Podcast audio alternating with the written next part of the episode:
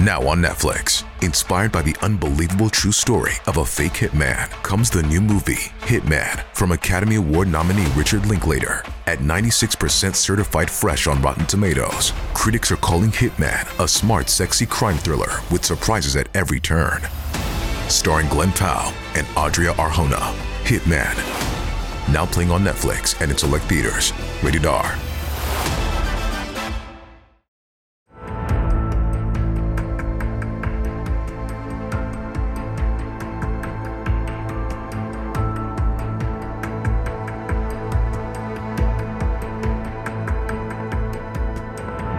Welcome back to Case of the Sunday Scaries. I'm Elyse. And I'm Annie. And guess what, guys? It is officially the holiday season.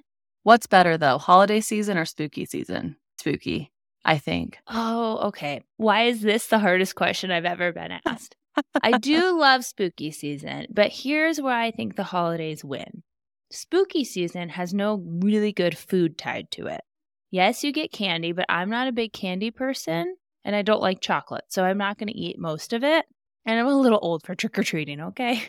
I have come to the realization I'm supposed to be the one handing out the candy, not the one eating it. But I love holiday food. Give me all the cheese boards, give me all of the like decadent, yummy, warm food and the smells and the lights. Okay, food, smell, and light. I'm saying holiday season. I think you just convinced me the holiday season's better. I was team spooky season because I feel like it's the entrance to the best part of the year, which is the holiday season. Halloween is like opening the door to what's to come. And after kind of a mild end of summer, yeah, there's like Labor Day thrown in there, but Halloween opens. But maybe that is, maybe I do like the holiday season because the food, unbeatable. Absolutely. And the holiday cheer, also unbeatable. You know, I'm not someone that really buys into the whole holiday cheer thing. I think for a lot of people, the holidays in general are a really difficult time and a lot of memories of some painful memories, whether it's grief or whatever the case. But I don't think there's anyone that could disagree with me that when all the lights go up, especially if you live in a city and they light up the trees and you're walking around, that that's just, it's just pretty this time of year. I want Christmas lights I get it. You're supposed to take your tree down by a certain time. But can we just keep the lights on the trees downtown? It looks so beautiful. I agree. They look so beautiful. Just like that warm comfort. There's something magical about good mood lighting.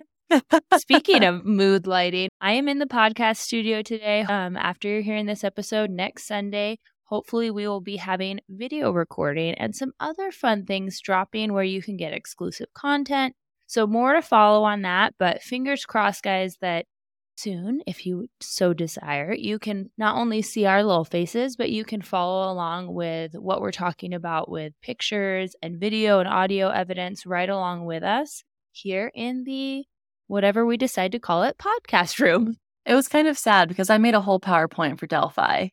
I asked Annie because we did try to record here in the studio. That's when we realized that some of our equipment just wasn't compatible with each other. Annie and I are. We love each other, but our equipment was not loving yes. each other very much.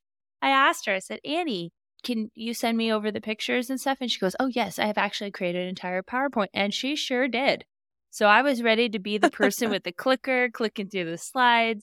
So it's going to be really nice that if you so desire, like I said, you can watch us on YouTube, follow along, and so you know, just as we're talking about it, you can see the pictures and decide for yourself about these cases. But with all of that said, for our last audio recording, I wanted to do this case. And of course, I had a whole other case planned, but I was in said podcast studio and was listening to Dateline. And this case happened to come up. I think they covered it years ago. And something about it really struck me. Not just the tragedy of the case, but because I'm fascinated by the human psyche, what makes us tick, this unbelievable case had me hooked because just when you think all hope is lost for getting closure, something unbelievable happens that proves the complexity of the human brain, its response to trauma. You know, everyone has their own personal way of dealing with it, but it's something that comes up pretty heavily in this case and we're really going to talk about the mystery of repressed memories. I don't want to give too much away, so let's dive into the case of Bonnie Haim. Our story begins in Jacksonville, Florida. And if you are a true crime lover, you know some crazy stories come out of Florida. I mean, remember the guy eating a man's face? I don't know what's going on in the water down there, but please use a Brita filter because you don't want any of that in your life. Something weird is happening down there. we start this case with a young woman named Bonnie. Bonnie Lynn Pesquito was born May 20th, 1969, and from every article I read about her, she was a great person. And it didn't sound like they were just romanticizing the idea of her after death, which of course can happen. The best memories are the ones you tend to keep. Every single article, everyone that talked about her described her as social, loving, and an all around great person with a very contagious laugh. When Bonnie was just 16 years old, she met Michael Haim. He was a few years older than her, but he was charming and described by all as very charismatic. So I'm sure Bonnie felt pretty lucky. You know, she's getting the attention of an older boy, which we said in the last case, I have uh, certainly been victim of that myself. You think, oh, they're so Same. cool, Yeah. right? They're the guy in the upperclassman hallway. But when Bonnie was only 18 years old, right after graduation from high school, she married Michael in the fall of 1987. Now, this is not back in the 60s where a very young marriage was something, you know, commonplace. This is 1987. This is a very young marriage for that time.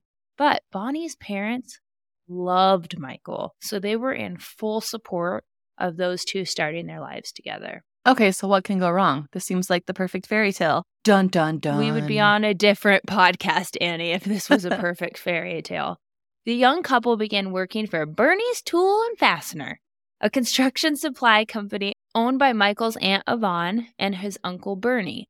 Bonnie was in charge of the accounts, so basically, while she didn't have a college degree at this point for accounting, she was acting as the accountant for this company. And Michael worked as a manager. Bonnie and Yvonne became very close friends. Yvonne even described her as her best friend. And it was clear that Bonnie truly shined in her role there. She was so friendly and kind to customers and had such a wonderful reputation with her employers, who again are basically her in laws. It's her aunt and uncle in law. So, as we know, in law relationship dynamics can often be a little difficult and strained at hit or times. miss. Yeah. So it, it speaks it speaks a lot about Bonnie that not only did they get along, they were best friends. Only a year into their marriage, they welcomed a son named Aaron, and it seemed like this young couple was off to a great start. But as we know, no one knows the inner workings of a relationship beyond the two people in it. However, we do have a little window into their life together through a story from Yvonne, who again was their boss at the time. It is clear things were not going well between the couple. Yvonne remembers the couple arguing quite often, but one day in particular, it escalated to at least one physical altercation that she could remember clearly. Yvonne told Unsolved Mysteries in the episode about this case that one day they got into an argument. It was in the parking lot, and she came in crying because he had slammed her hand in the door and her nails were broken, and she was incredibly, very, very upset at this point. Obviously. That picture is just so painful to me. Like, number one, I think fighting is already hard, but then to get physical and to have your fingers smashed. And Yvonne is probably in a really difficult position because she's the aunt of Michael, but the friend of Bonnie. Not a place I'd want to be. No, and let's reverse that idea for a little bit. Just from limited experience in an abusive relationship, they want to generally project that everything's fine, life is good. They're doing more behind closed doors. And he felt so emboldened, or maybe it wasn't even emboldened, maybe he was just caught in the heat of the moment of their argument, that he felt comfortable doing this in front of his family members. So obviously, his reputation to them is going to start to be questioned a little bit. It just kind of makes you wonder. You have to wonder if he's comfortable doing that in front of his family members who are close with Bonnie and clearly would take her side in this. What's going on behind closed doors? I was just going to say that. It was probably way worse behind closed doors. Yeah, you have to think, right? Or at least assume. So clearly things were escalating between the couple, and Bonnie decided it was time to take action. In the later months of 1992, Bonnie was at her breaking point, maybe because of what was happening behind closed doors, and knew it was time to leave Michael. I have to applaud Bonnie's efforts here because we know the most dangerous time in an abusive relationship is when you are trying to leave it. And I don't say that to deter anyone who's listening from leaving an abusive relationship. You absolutely deserve to leave. However, it's really important to have a safety plan put together, that there's thought and timing put into it to make sure that you, your pets, your kids, whoever's involved is safe.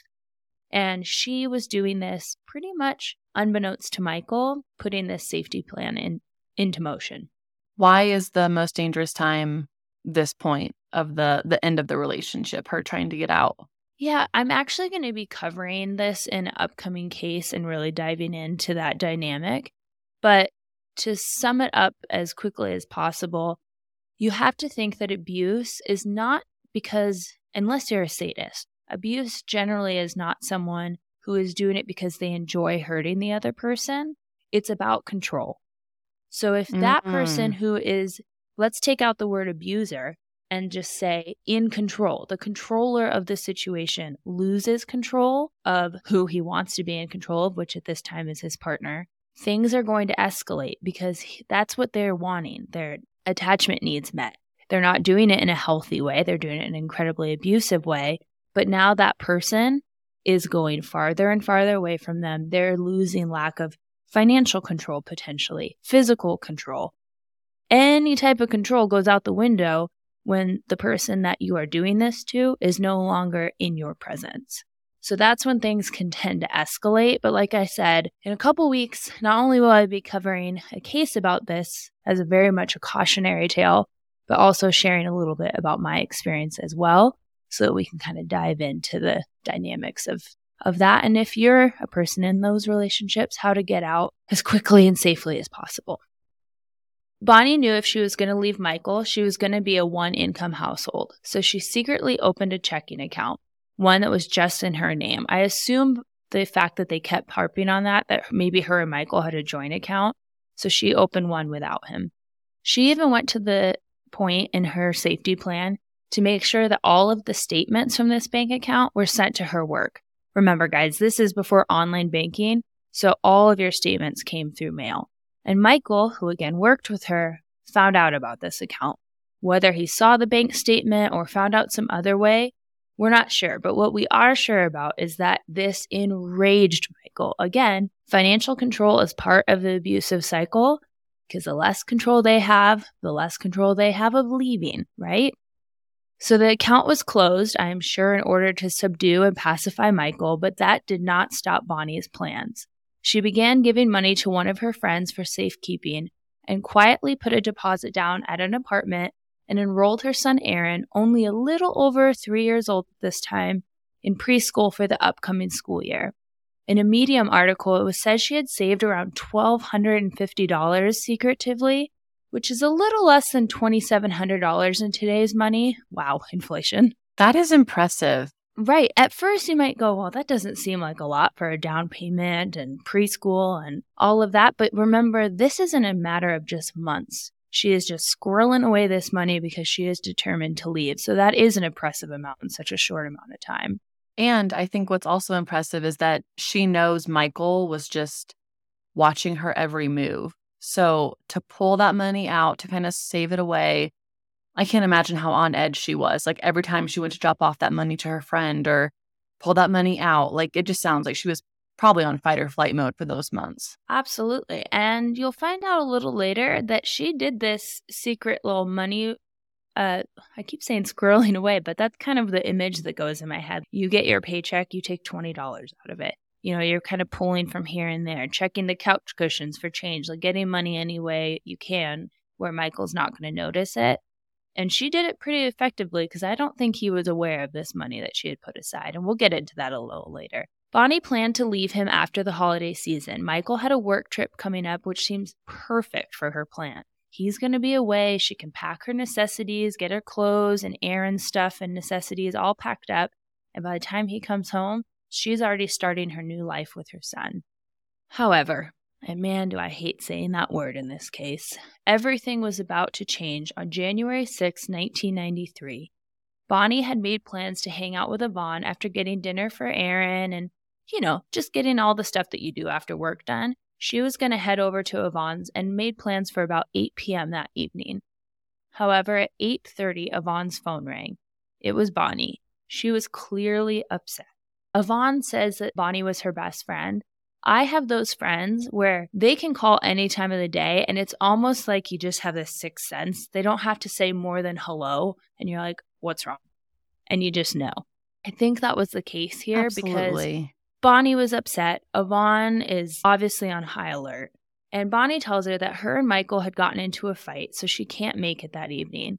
So Yvonne offered to come to her. What a great friend, right? You know, maybe if someone is around, it can de escalate the situation.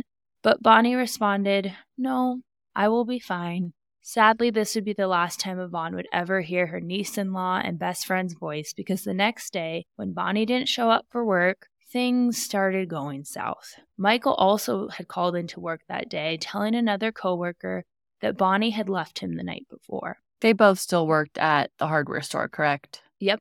It was early that same morning when Yvonne's phone would ring again, but this time it was a police officer. I'm suspecting that this is happening well before 8 a.m., so she's probably up getting ready for work.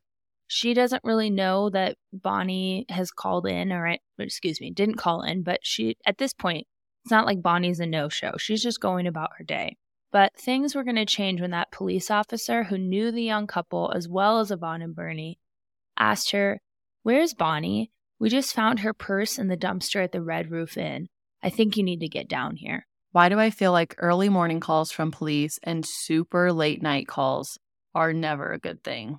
And this one, obviously, finding a purse in a dumpster does not look good. Yeah, all warning bells are probably going off. She got to skip her espresso because the amount of adrenaline coursing through your body, I bet at this point, is through the roof. Like we said, we can't imagine the panic that would make you feel to know that your nephew, keep in mind, you guys, this is her nephew and his wife, who is your best friend, are fighting the evening before, and then you receive this call. Oh, it would be so bone chilling. A maintenance man had just happened to spot the purse very early in the morning of January 7th in the dumpster. And maybe finding a discarded purse doesn't seem that strange because yeah, I could understand why it would raise alarms a little bit. But in my first thought, if I saw a purse in a hotel dumpster, I would think, oh, maybe someone got mugged.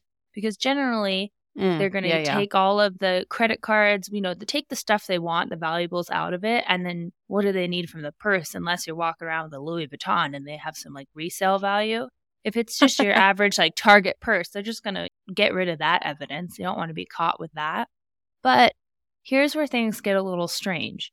Upon further inspection, they found that her ID, wallet, keys, credit cards, and sadly, the more than a $1,000 of cash that she had stowed away was still in that purse.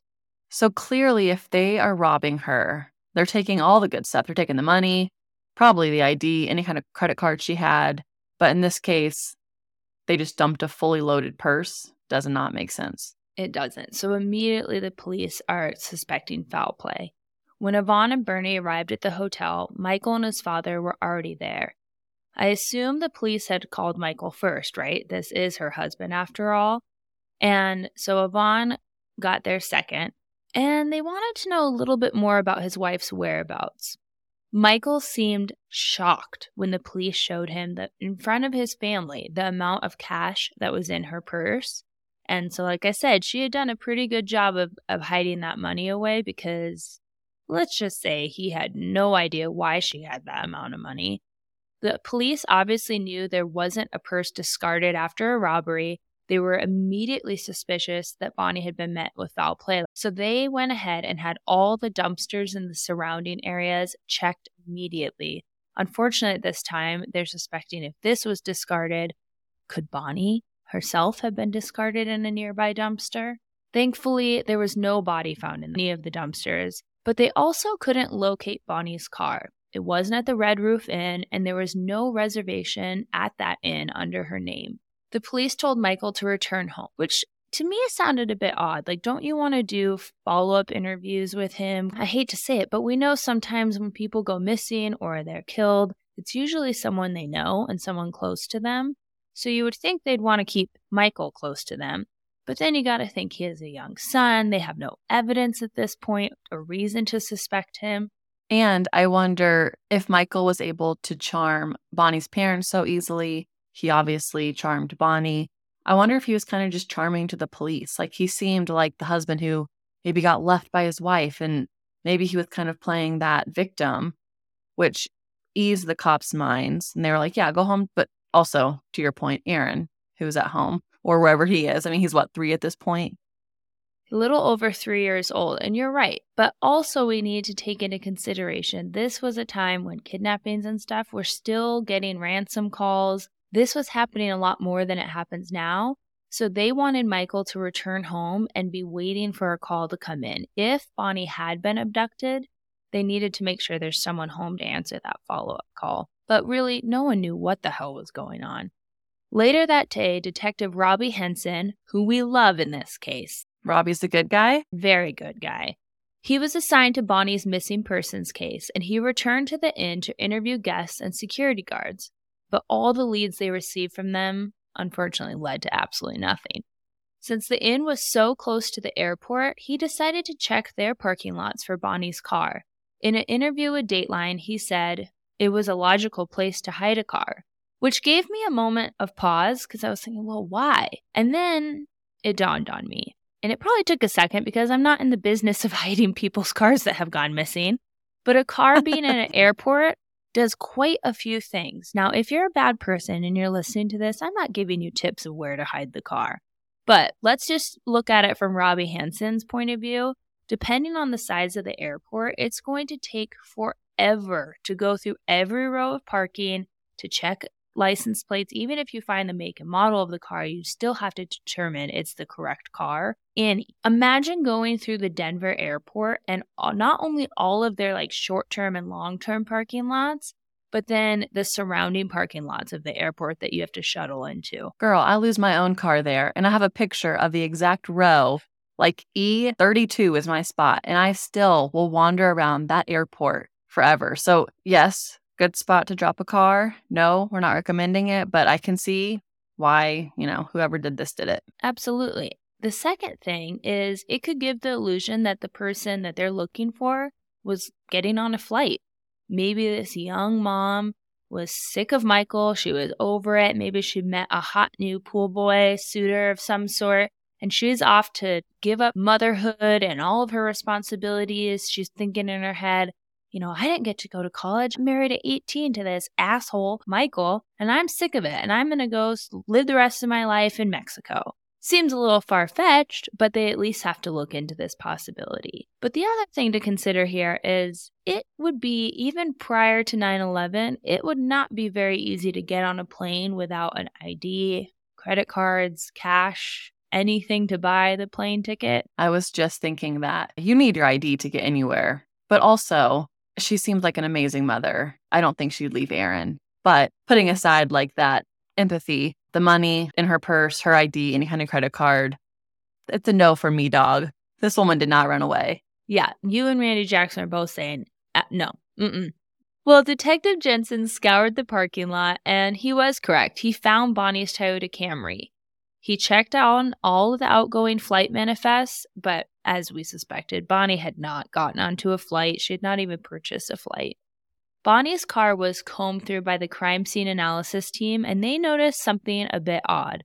Annie, I'm going to send this picture over of what they okay. found in her car. The first thing they noticed is that Bonnie was a little on the shorter side, and her driver's side seat seemed to be pushed back for to adjust to someone of a much taller height. However, is that actually evidence? I don't know. Some people drive like they are like halfway laying down. I'm not going to really take that into too much evidence because they did show that while maybe it was pushed back for someone of a different size, she still would have been able to reach the pedal. So, mm, not really strong evidence. But what is interesting is keep in mind where we are yes, it's wintertime, but we're in Florida. Florida doesn't really have winter as we know it up here in Colorado. And there was a very noticeable sandy shoe print. Shoe prints that clearly, I mean, Annie, you're not a detective, but would you think that shoe print belonged to a woman? No, it looks like a huge shoe print. And when I tell you, this looks like he stepped in almost paint. Like that's how defined it is. You can see the tracks, you can see the the, the width, almost the full length of the shoe. I'm kind of also like, he didn't notice that? Or whoever. I mean, I can say he because you can tell it's a male shoe. That's so obvious. It is obvious.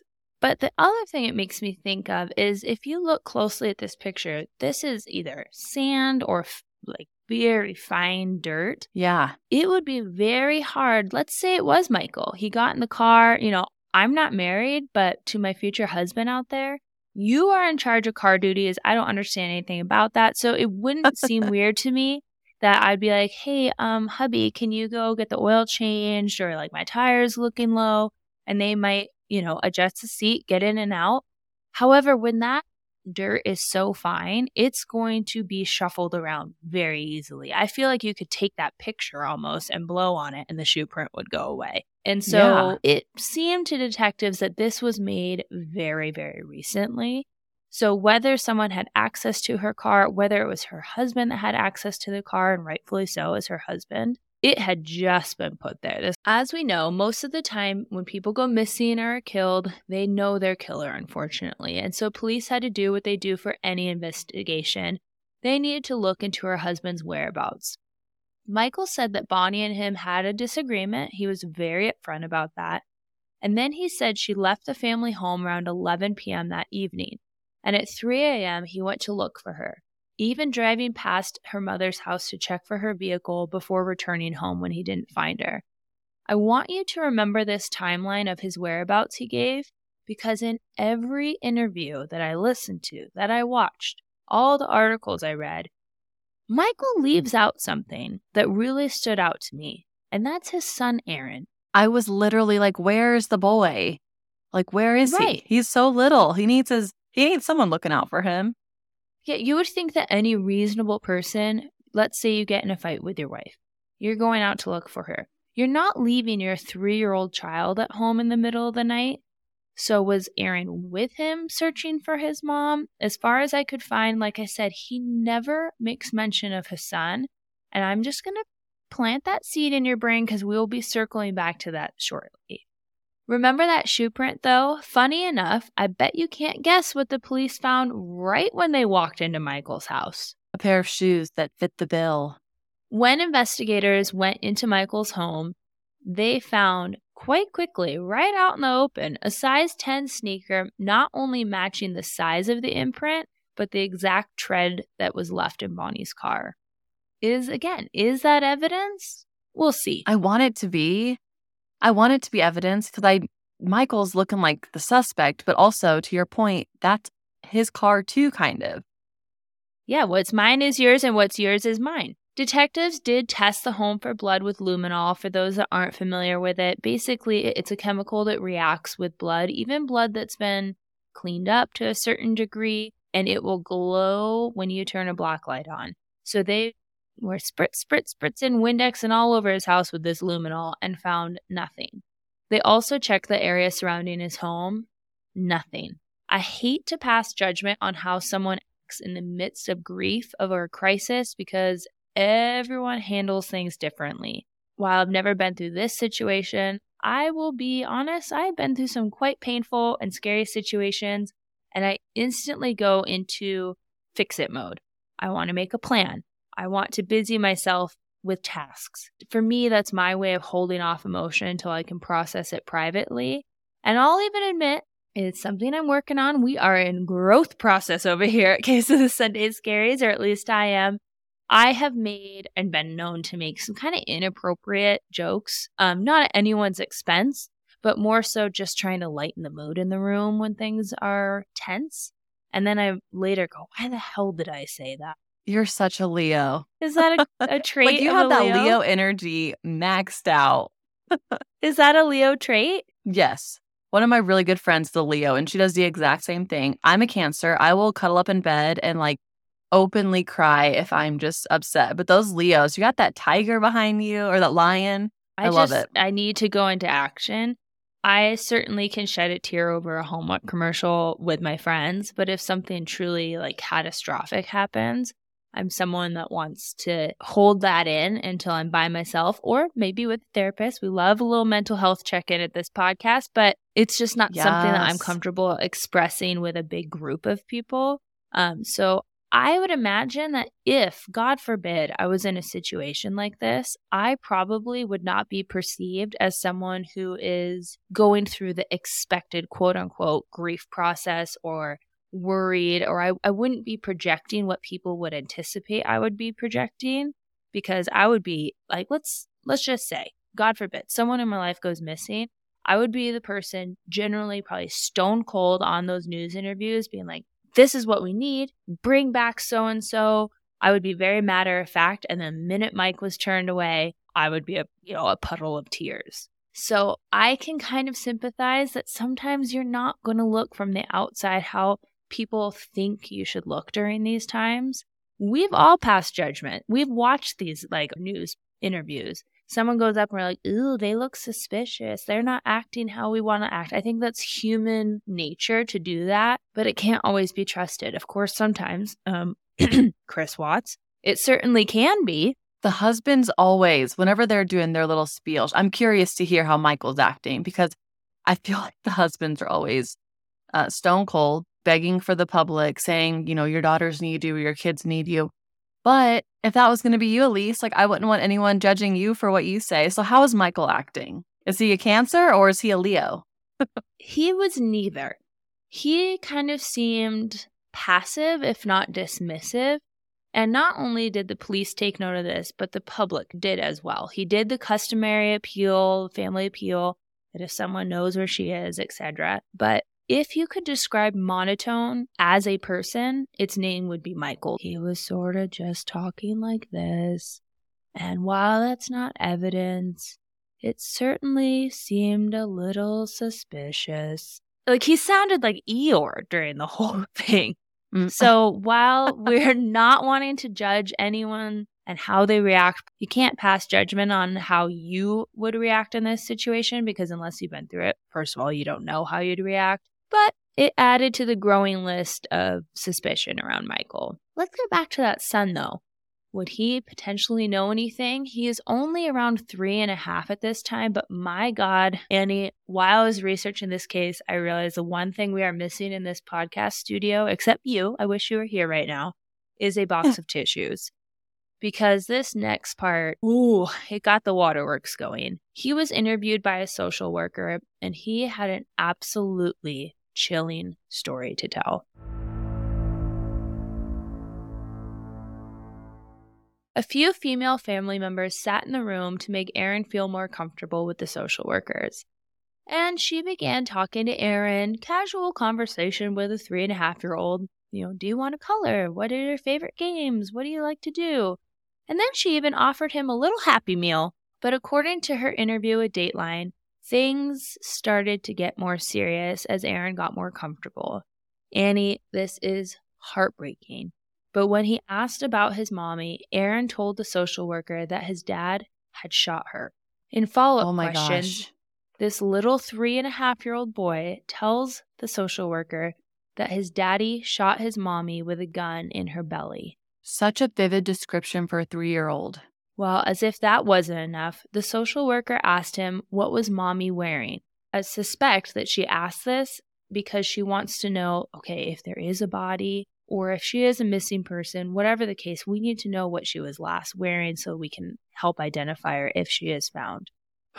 Big deep breath because Aaron leaned over and very quietly whispered, Red. That is a dagger to my heart, like this poor traumatized three year old. And what an answer. Not she had a sweater and it had, you know, blood on it. His answer was red blood. That's what she was wearing. That's his description of it. That sounds like a very messy, whatever happened, it was messy and there was a lot of blood. That's a gunshot horrible. wound to the stomach area would certainly do that. Now, I heard this and I was like, oh, done. Open and shut case. But then you have to realize he is only three and a half years old. This is not going to really stand up in court because kids are so impressionable. He could be filling in the holes with his imagination, he could have overheard something. And unfortunately, at this time, children's interviews did not have to be recorded like they are now. So it was this social worker and the women in the room's word against Michael who probably already had their suspicions about Michael. So it would be easy for them to be like, hey, Aaron said this about you. And the other thing I'm thinking of is could Aaron have been fed this story? Like, okay, we're going to go in there and you're going to get a happy meal and you're going to say this. Okay, can you do that for me, buddy? Like, I'm just, and I'm, I'm sure that's not what happened, but I'm picturing everything that a defense attorney could say, like, it's a three year old. Come on, people, playing devil's advocate. Yeah. And to your first point, Annie, it didn't go exactly like you would expect because remember how much Bonnie's parents liked Michael? Bonnie's mom was in and out of this room during the time. And the social worker, why we don't have a record of this to go against what she's saying, um, I was listening to her interview. She seemed incredibly believable, even though I said, don't pass judgment on how someone's coming off. This was an interview done years later, and she was incredibly emotional reliving this. And she said that Bonnie's mom was not in the room during the entire time. Bon was, but it seemed like Bonnie's parents were standing by Michael. What this interview did do was convince other members of the family that Michael was involved and that they needed to protect Aaron at all costs. Because what's to say, like you said, that Bonnie's mom, who is on Michael's side, doesn't go back and go, You wouldn't believe the crap Aaron just said. And it sounded like Aaron was the only witness to this horrendous traumatic moment if it did happen this way, and he is speaking out about it. The state removed Aaron from his home to stay with his aunt, but Aaron would react violently every time his dad came over for their supervised visit, which were twice a week. The next step was sadly, or I don't know, I guess happily, depending on how you look at it. For Aaron's safety, I will say happily. He was put into a foster home so that his dad would not have access to him. In order to do so, Bonnie's family had to petition the court to make Aaron a protected witness, which effectively immediately removed Michael of all his parental rights. But let's pause here and get back to the case. The only real physical evidence they have is the shoe print matching the one that Michael owned. But he's also the husband, like we said. I'm going to have my husband in my, in my car quite a bit because I don't know crap about cars. Oh. oh, hey, in the front seat, Annie, get your mind out of the gutter. but then also with this case, you have that classic phrase no body, no crime. And we all know cliches are cliches for a reason. It's because they're generally true. Everything they had against Michael was suspicious, but circumstantial. It was not forensic proof, and they certainly didn't think the testimony of a three year old would stand up in court. He could have overheard police or family members discussing the case, maybe even just seen a violent movie and filled in the gaps for himself. And they also, and really importantly, did not have an established crime scene. So, with all of that stacked against them, no blood, no body, no real evidence of a crime happening at the home, the case went cold. And here's where I almost stopped thinking I was going to report on this because I hate a cold case. I want answers. You almost passed it over to me. I certainly did. I was about to text you, like, oh, I got a case that's really interesting. But here's where things take a turn. Let's go back to Aaron for a second because little Aaron is now in his foster parents, the Frasers' home, and they seem like salt of the earth people. I cannot underline that, add enough exclamations. Like they just seem absolutely incredible. They provided Aaron with such a loving home where his father would never be able to reach him. And in an interview with Dateline, his foster mother said that as Aaron got more comfortable around them, he would open up more and more. I want you to listen to the memory this little boy had that he gave to his foster mother, Jean. She even said in this interview that he would talk so much and ask her to like write it down. I want you to write it down because he would have meetings with his psychologist. So he's young. We're talking five or six at this time. It's been some time. He's gotten comfortable with them. And so she is writing down all of these horrible memories that he's having. But I want to point out one in particular because Jean did dictate what he had said to read to the social worker assigned to his case. His psychologist thankfully filmed this interview. But I'm going to read it to you now. My dad killed my mommy. Then he threw the pocketbook away somewhere near my house in a dumpster. He buried my mom. We digged it. The hole. What's the one word in that that stands out? We. Are you kidding me? That made me sick to my stomach that not only potentially now do we have this boy witnessing the death of his mother, but becoming an active participant in it at less than four years old. Way to really try and mess up someone's life. I mean, thank God he had amazing foster parents because, like, the just the thought of that as, a, as an adult terrifies me. But as a little kid who can't quite function what's going on and where his mommy is and how he helped dig the hole, supposedly, right? I hate Michael. And I love Bonnie. And Aaron seems so sweet. Well, innocent until proven guilty. We, you know, Michael's suspicious, but we don't know yet. True, true. This is one of many statements he made about Michael killing Bonnie. He even said to Jean, his foster mom, Can we go look for my mama? She agreed, and this happened quite often, but one time in particular, she went to get in the car, and Aaron turned to run into the backyard. She asked Aaron, Where are you going? And his answer, To get a shovel. Goosebumps. I'm covered. It's awful. Aaron also would reach out to Detective Hanson, who was still working on this case, but was so connected to it that he and Aaron formed quite a bond. And anytime Aaron wanted to, he would take Aaron to go look for his mom. Unfortunately, little Aaron could never remember quite where she was. Aaron's foster parents, Ronnie and Jean Frazier, ended up adopting Aaron after he had been living with them for six years, and they filed a civil suit on behalf of Aaron for the wrongful death of his mother, Bonnie. And not only did they win, they won $26 million because Michael couldn't be Oh. bothered to show up in court to even contest the suit. So he has no What a- time in his life, I guess, to say, no, I didn't kill her and I'm going to make sure to defend myself. Even if this isn't a criminal case, I'm going to defend myself in civil court. Nope, couldn't be bothered to show up. It's such a slap in the face. Yeah, that's crazy. Michael was not a millionaire. He did not have $26 million laying around. I think a lot of it was just, I mean, if you think back to like the OJ case, remember they ended up winning against OJ in civil, and it kind of was like, oh, this is some level of vindication since the criminal case was, Oh, we won't go too far into that. No, that we both we're thinking the same thing. The criminal case um, against Michael, they didn't have enough evidence. So, this was their way of not only getting a little bit of justice, but while Michael wasn't a multimillionaire, he did still have and own the family home that Aaron had spent his first few years on Earth living in. He also had some shares of the construction supply store that his parents had worked for. And at age 16, all of those were deeded over to Aaron. But let's be honest, Aaron wasn't in a rush to return to live at the property where he grew up and where potentially he witnessed his mother's murder. Aaron went on to live a relatively normal life, quote unquote, because what is normal?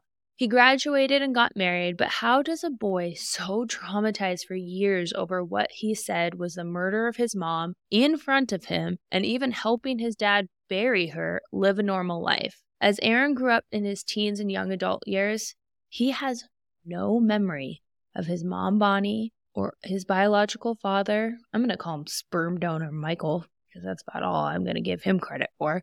Nor did he remember ever saying any of this stuff to his foster parents or the social workers. So it begs the question wild. Did he make it all up? Was he brainwashed Oh. like Bonnie's parents originally thought? Turns out it's not so simple. And that is where I want to pause from the case and go down my psychology rabbit hole. I'm excited for this. Whenever we first met, you talked about how much you enjoyed the human mind when it comes to true crime. So I am ready for what you have for us. Well, and it's interesting in this case to not be trying to figure out the psyche, which I will hopefully never be able to relate to or understand the psyche of a killer. But this time we're going to look into Aaron's a little bit. I read a lot of articles about repressed memories, or dissociative amnesia as it's often referred to, especially when it surrounds childhood trauma. And I think choosingtherapy.com article that I will make sure to put in our show notes for today because this article was very eye opening. It really kind of summed it up perfectly. It states that most experts view dissociative amnesia as a defense mechanism one may use to block out painful past memories. Most of the time, repressing a trauma memory is an involuntary response and not a conscious decision someone makes. Because children don't have the ability to prevent traumatic events like sexual, physical, or emotional abuse, disassociating can be their only way of coping with such trauma. That is heartbreaking to me. Right. Because you, I mean, if you're a kid, you don't have the mental bandwidth, the physical strength to outmaneuver these people that are doing these awful things to you or that you're witnessing.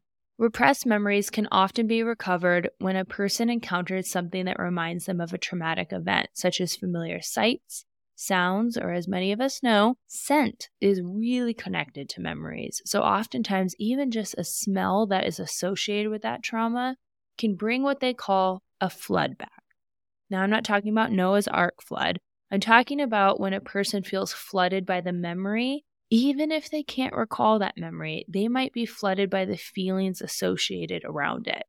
Being flooded by a traumatic memory can cause someone to experience feelings of reliving the experience, high levels of anxiety or sudden panic attacks, a strong urge to escape or avoid the trigger, so your fight or flight is absolutely put into like high alert, flashbacks or uncontrollable memories that replay in the mind, which I can't even imagine, and then also, like, they don't know why, but you would have this overwhelming feeling of strong negative emotions like disgust, anger, shame, or grief when something triggers that memory.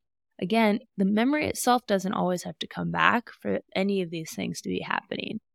Although this is a coping mechanism for the child, it is so sad how repressed memories even ones that are never recalled, can often lead to trouble for people as they get older if they're not worked through with proper support and help. It sounded like Aaron had a really great foster parents that surrounded him that actually became his, you know, adoptive parents.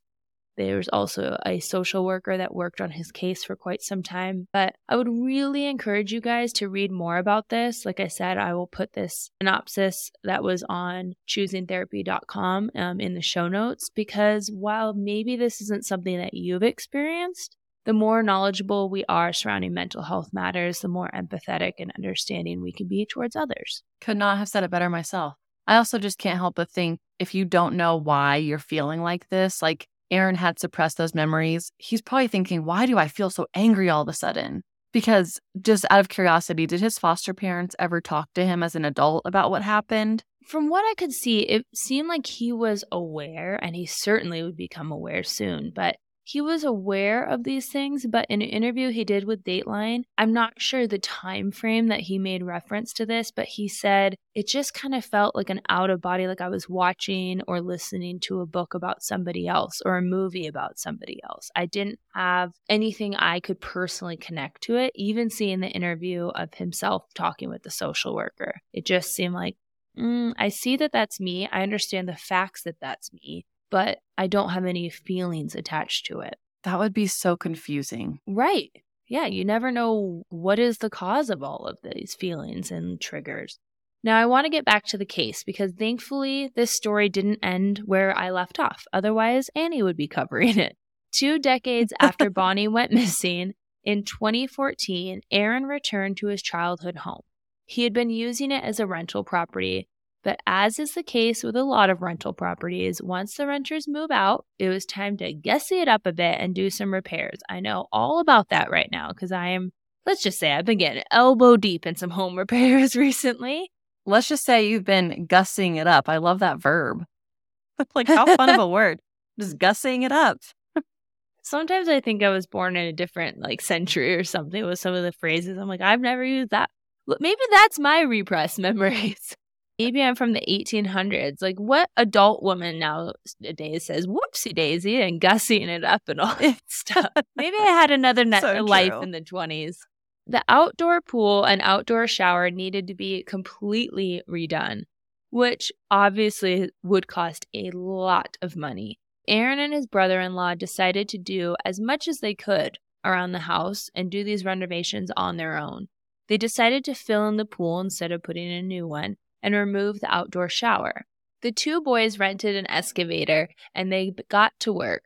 But if you have done your own DIY at a house, you know that you go to fix one thing and then you find out it's 24 other things you need to fix. Or, as is the case with many of the home renovations I've been doing lately, you find out it's a much bigger project than you originally anticipated. And unfortunately, the inexperienced brother in law crew broke a pipe near the outdoor shower and needed to figure out where the leak was in this pipe.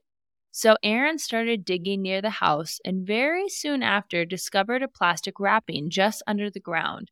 He mentioned in an interview with Dateline that his shovel broke through the plastic bag and he saw what he thought was a coconut. Wondering to himself, well, that's weird. Why would someone bury a coconut in a bag right outside? Aaron handed it to his brother in law and looked deeper into the hole he was digging. That's where he was met with, pun intended, a bone chilling sight because he could make out human teeth and the eye socket of the rest of the skull. Yes, that coconut that he found was the top portion of a human skull. I cannot imagine going to fix a pipe and finding a skeleton and keeping in mind that he doesn't really remember what happened. So to him, uh, I, bet immediately he didn't think like this is my mother's body, right? He's probably just thinking this is really odd. Like maybe he was thinking the renters were some Jeffrey Dahmer people who were just burying people everywhere. John Wayne Gacy, you know, I'm curious like what was going through his mind at that point. Well, let's remember what I just talked about with repressed memories that sometimes triggers can bring back floods of emotions, of feelings, and sometimes even memories because it seemingly all clicked for him he realized that this was probably his mother. He called his adoptive mother, Jean, who was in church at the time. She saw his call and called back, and when he answered, he asked for Detective Hansen's phone number. When she asked why, he said, I found her.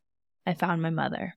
Detective Hansen raced to the house, and it was very quickly determined that yes, this was human remains of a female body.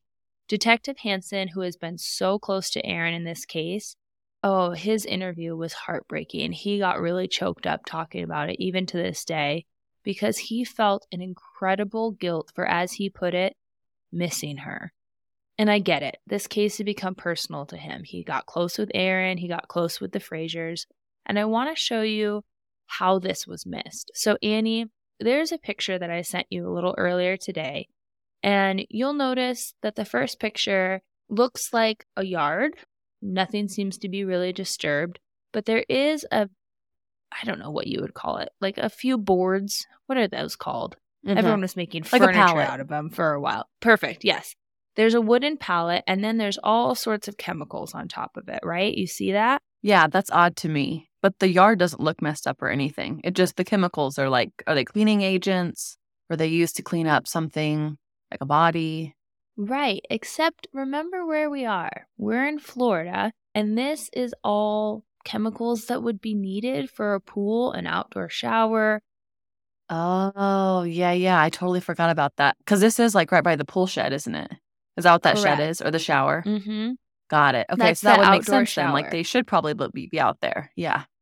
Not only that, if you have a three year old running around, those are not chemicals that you are probably going to be keeping inside your house. You don't want your kid playing with no non diluted chlorine. Right. Well, it just doesn't look like a disturbed burial site. I just feel bad that Detective Hansen is carrying this guilt. Like, oh, I, I should have realized that. I think that this is something that easily could have been looked over. Maybe if the ground around it had been disturbed, if the grass wasn't seemingly put back right into place, it would be a little bit more noticeable. But to someone who's used to having pool chemicals outside, maybe Mr. Hansen has a pool of his own, this would seem pretty normal. Of course, four months later, it was confirmed that the remains were that of Bonnie Haim. They could not determine a cause of death because the body was just skeletal remains at this point. Again, you guys, this is 20 plus years. But along with the body, in that plastic wrapping, they found the shell casing of a 22 caliber bullet. Michael owned a gun of that same caliber. Michael Haim was arrested in August of 2015. He was living down in North Carolina at the time. He had remarried. He was just onward and upward with his life until the detectives knocked at his door. And I watched his testimony during his trial. I'm not going to give this piece of crap man the attention he maybe wants by telling you all the nonsense he spewed about it. But if you're interested, you can find it on YouTube.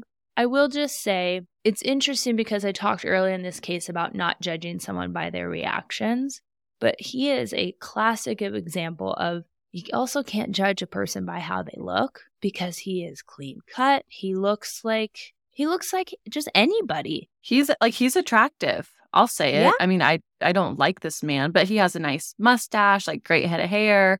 I can see what the the charm about him is, which just makes it worse because I feel like I always have this idea of what a killer looks like, and it's not Michael. No, they don't generally look like the boogeyman, you know, of your nightmares. These are just humans, so they look like just humans. And Michael certainly did that. A very well dressed one, I will say. But Michael was found guilty. And we often discuss, Annie, how crimes like this have a ripple effect throughout the family, throughout the community. And with that in mind, I want to read to you Aaron's statement prior to sentencing of his biological sperm donor crap of a father, according to a Jacksonville.com article by Aline Kelly. He said he has no memory of what happened when he was three. He told the judge he had been dealing with depression and suicidal thoughts, though, since he was 16. Some days are worse than others, Frazier said. When things get really bad, sometimes it just seemed easier to give up. He went on to explain that when his life got turbulent, he had this burning desire to resolve where his mother was buried. He said when he was 18, he drove down a dirt road on the banks of the Nassau River. He had a shovel with him. I was looking for my mom, he said. I found myself as lost as I had ever been. I might not have been lost physically, but I was depressed and suicidal. And I want to pause really quick and point out that he said when things got really bad or turbulent in his life, that's when he would have, like we talked about earlier when we were learning about repressed memories, this overwhelming desire to go look for this mom that at this point he didn't even remember her, but something inside of him did, right? Frazier told Whittington, uh, who was the judge for this trial, that he did not know what a fair sentence would be, but he wanted the judge to understand this. Every day that Michael Haim was a free man, I lived in fear that he may come for me. I was the one person on the planet that had knowledge of what he had done and could stand in the way of his liberty. I would ask that Michael get a sentence that would ensure that I do not have to be concerned about ever running into him again. Most importantly, I do not want to ever have to worry about him doing harm to me or to any member of my family. I want everyone to be safe from him, and the only way to achieve this is for him to spend the rest of his life in prison. And the judge agreed because on, on May 21st, 2019, 26 years after Bonnie's murder, Michael Haim was sentenced to life in prison. It's so tragic to me that this young boy had to witness all of this brutality. And I think once the body was recovered, it became wildly clear to everyone, hopefully Bonnie's parents as well, that his recollection all that many years ago of his dad shooting his mom and then him help bury her just feet outside of their back door is obviously quite accurate to what happened. And what I found even more interesting in this case when I removed myself from just the tragedy of what happened to poor Bonnie was it's astounding that our psyche and brain can do so much in order to try to protect us from trauma. Clearly, the trauma is still present. I think Aaron's words during sentencing only confirms that. But it was fascinating to me that undoubtedly one of and hopefully the most traumatic thing that Aaron will ever witness in his life, his brain pushed it aside, packed it away, so that he could replace it with happier memories of his adoptive parents and fishing and playing sports, meeting his wife, who he later went on to marry. That seemingly those feelings only surfaced when things were rocky in his life. It's just wild to me. The human brain is wild and the different trauma responses that people have. Yes. And for the first time, I'm speechless. All I can say is I hope that Aaron has found some kind of peace because what a life to go through these ups and downs and emotions that you can't explain, then to find the skeletal remains of your mother, then to go through trial and face your sperm donor. Like, oh, I hope that he's living a really happy life right now. Well, and seemingly from his interviews, he is. But, you know, like you said, there's just so many points of trauma here and, and pain that he had to deal with and having, you know, suicidal thoughts that he couldn't even explain the, the why behind those thoughts. It's, it's heartbreaking and it's also very fascinating. I'm thankful that Aaron is here on this planet with us today, that he didn't give in to those thoughts and that, you know, thankfully, maybe by finding his mother's body, that gives him permission to have some closure and resolution to this and that his you know shithole of a dad will be behind bars and not you know someone that could potentially harm him or his family ever again but with that said, let us know what you think about this case. Do you have any experience with repressed memories? Don't comment that because it's probably something pretty private to you, but share your thoughts because this was a case that, um, like I said, it's just interesting not only to get into the psychology of of the why behind people's atrocious acts, but this case, it's almost getting an understanding of what happens to the victim because let's make it very clear Aaron is a victim. So, while Bonnie might have gotten justice in some degree and it took years to do it, Aaron is going to have to deal with this for the rest of his life. So, with that said, thank you for listening. If you like this podcast, it helps us when you subscribe, hit the follow button, and share with your friends we have been seeing some uh, Spotify top little listens or whatever coming in, and it's so exciting been, to see that. Yeah. Annie and I have been sending them back and forth when a friend or one of our followers sends it to us that they have taken the time to listen to so many episodes. And truly, you guys, it means the world to us. So, as always, we'll be back next week, hopefully, hopefully with a video and an all new case. But as always, until then.